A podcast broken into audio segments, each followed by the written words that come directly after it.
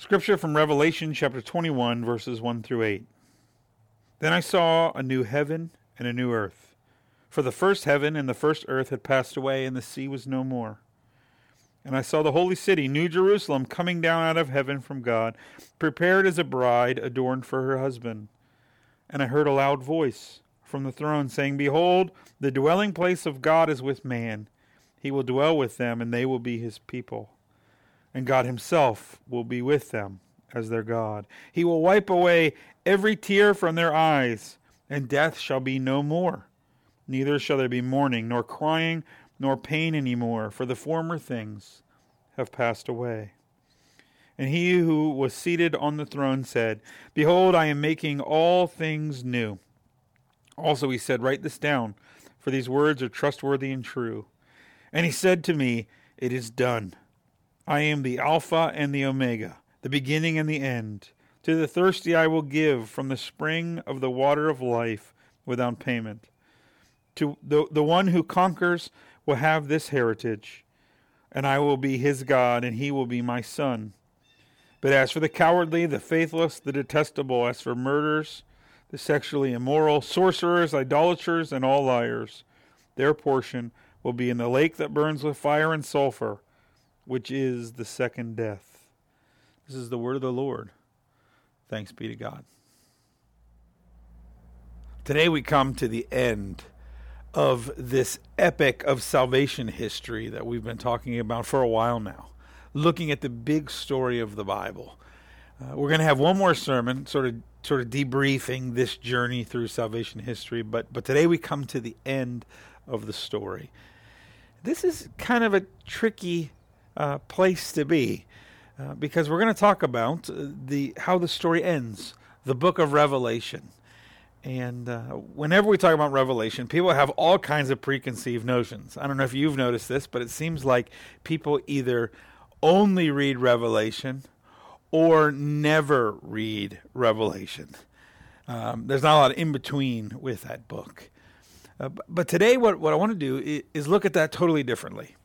And instead of looking at the book of Revelation and apocalyptic literature and how all these things work, what I want to do is take a look at the story we've been building, the story of the Old Testament, and how Jesus fulfilled those things, but how also it creates expectations for how the story is going to end. And I think the book of Revelation itself actually demands that we look at it this way. The book of Revelation has 404 verses, and of those, at least 278 have some kind of reference or allusion to Old Testament scriptures. So it is just part of the book of Revelation to look back. And if you think about it, any book you've read, you expect the last chapter to bring to a conclusion all the expectations, all the questions that the previous chapters have written.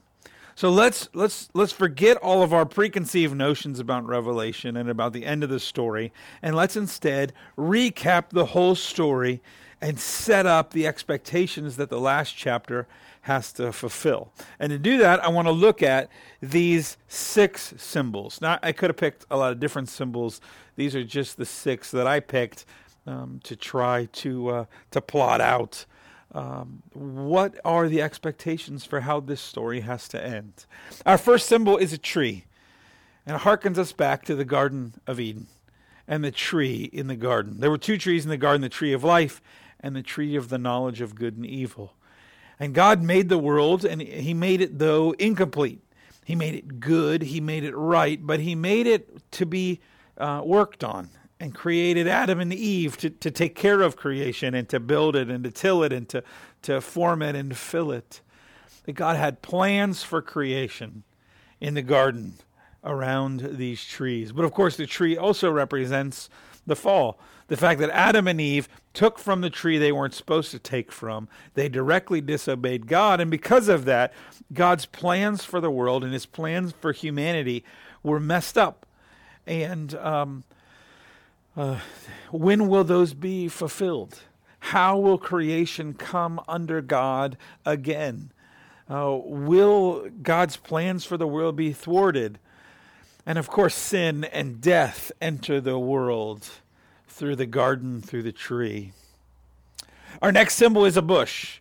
And I think of this person in the lineage of Abraham, this special family set to be a blessing, named Moses, who's called by a burning bush that's not burning to lead the people out of Egypt and out of slavery, and creates these laws, these ways of actually working in this world. Not only does he bring them to freedom out of slavery, but he has to teach them how to live for freedom.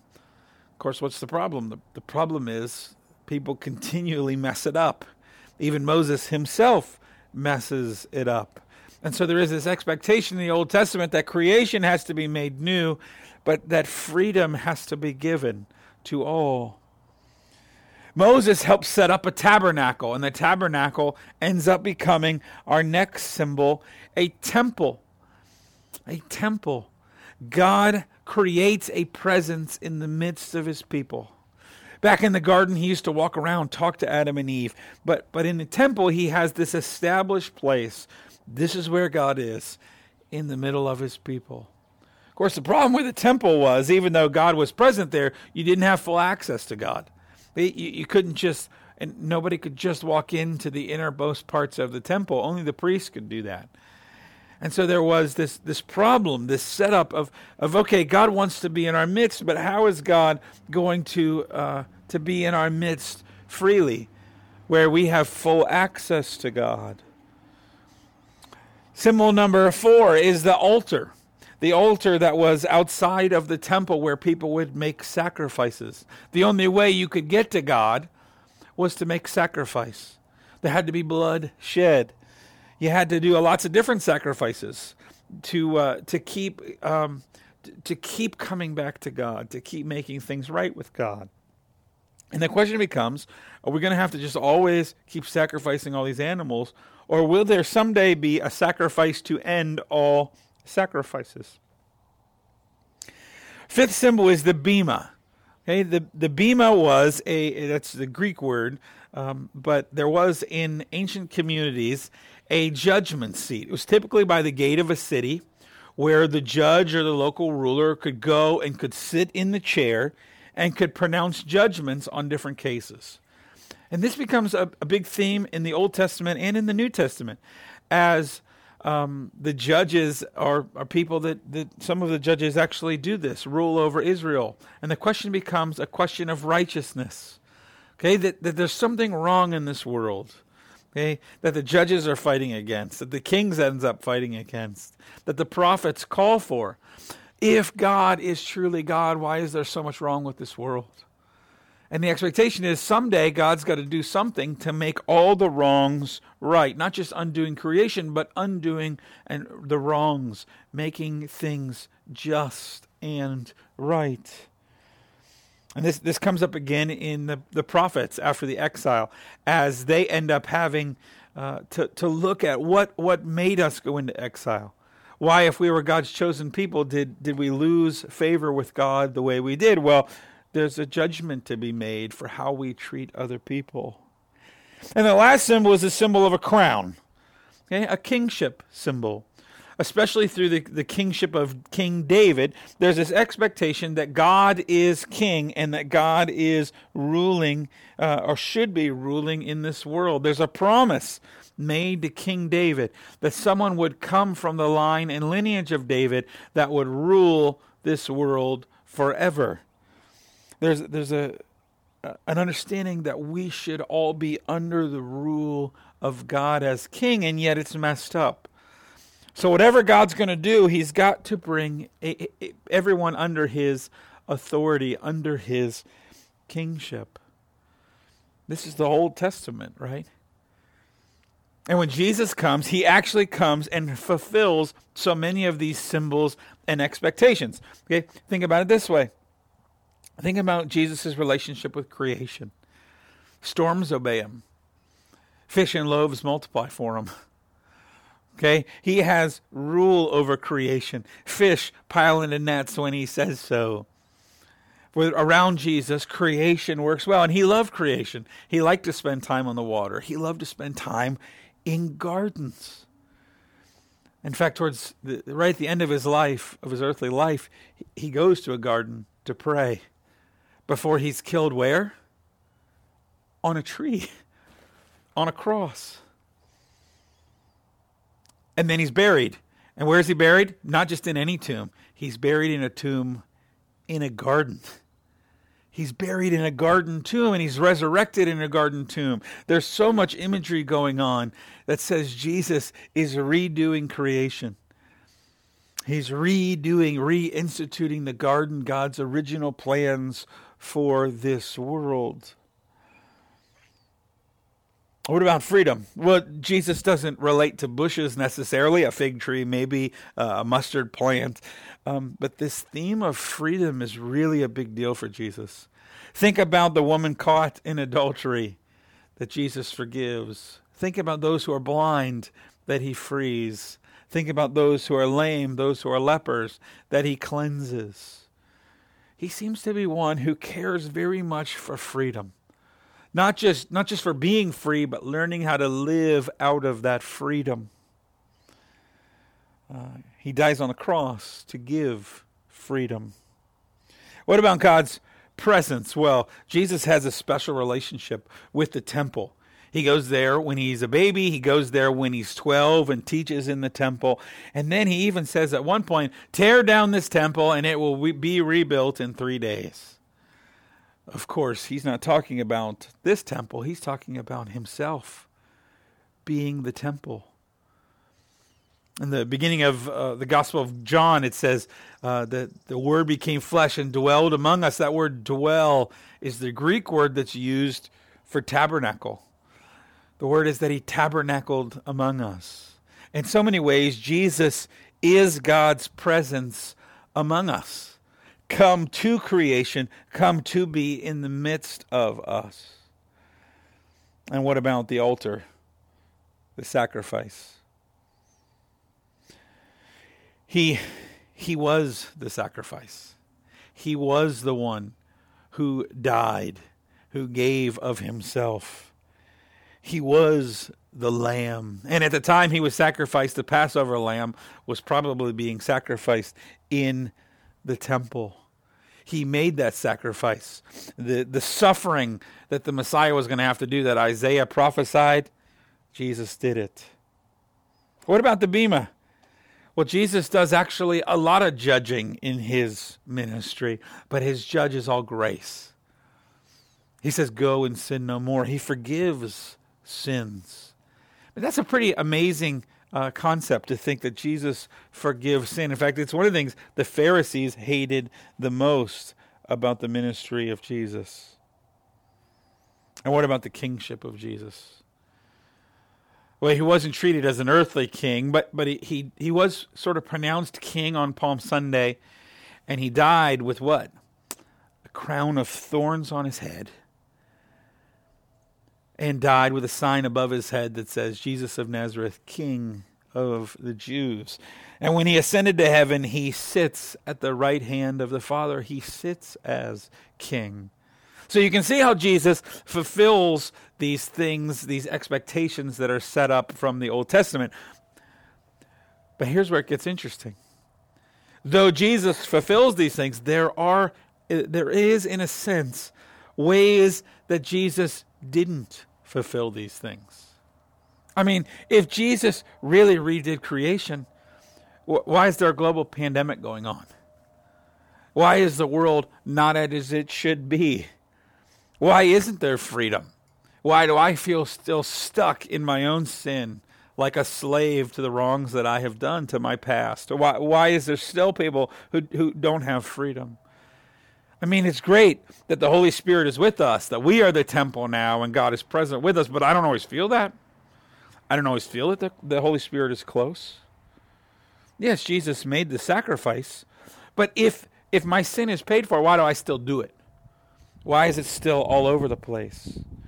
If Jesus is really judging the wrong, then why is there still wrong?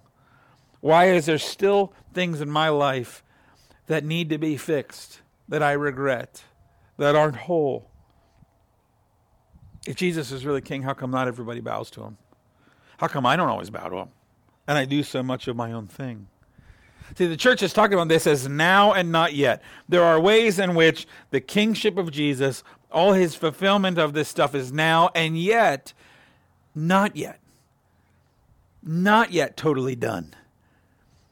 And so the expectation, even in the New Testament, is that there is going to come a day when this will all be made right, where the victory that's won by Jesus will actually be captured. It's like we already know the end of the story. We're just letting time run out. And if you read the book of Revelation this way, as sort of the capstone of the story, you see some really interesting things. Well, how is this new world made? Well, the book of Revelation says that God would make all things new. Notice, it doesn't say he would make all new things. He would make all things new. So everything in this world is going to still be in this world. It's just going to be made new. And that word new, there's two words in Greek for new. Neos, which is like brand new, like buying a new car. But then there's kainos, and kainos is like restored newness, renewed. Not buying a new car, but actually restoring a classic car. And that's the word Revelation uses, that creation will be made new. And if you read the text, what you find is, right at the end of, right in Revelation, the world is a city. And in the middle of the city is what? A garden. And in the middle of the garden is a tree. And if you follow the story, then people who are here are free. Free from their sin. Free from their past. This sense of freedom goes on, and we are totally free. From there, no sin, no tears, no crying. And God's presence is now with his people, the way he always intended it to be. And the sacrifice that's been made in the book of Revelation, actually, it's the Lamb. Jesus is referred to constantly as the Lamb of God. And even in his kingship, even though a lamb with a crown, he is still a lamb, remembering that all of this was made for by a sacrifice. And in the end, there's judgment. God does bring judgment, and the Lamb comes. And when Jesus comes in Revelation, it's amazing. He's dressed in white going to battle. You got to be real confident to go to battle dressed in white. Like, you're pretty sure how this is going to end. In fact, there's no fight. There is just victory. Jesus has already won the victory. And Jesus comes in all his glory to have his crown upon his head. See, if you look at Revelation this way, it is one big completion to this ongoing story. It's the fulfillment of everything that Jesus did, but still has left undone. And we live between. We live in the middle.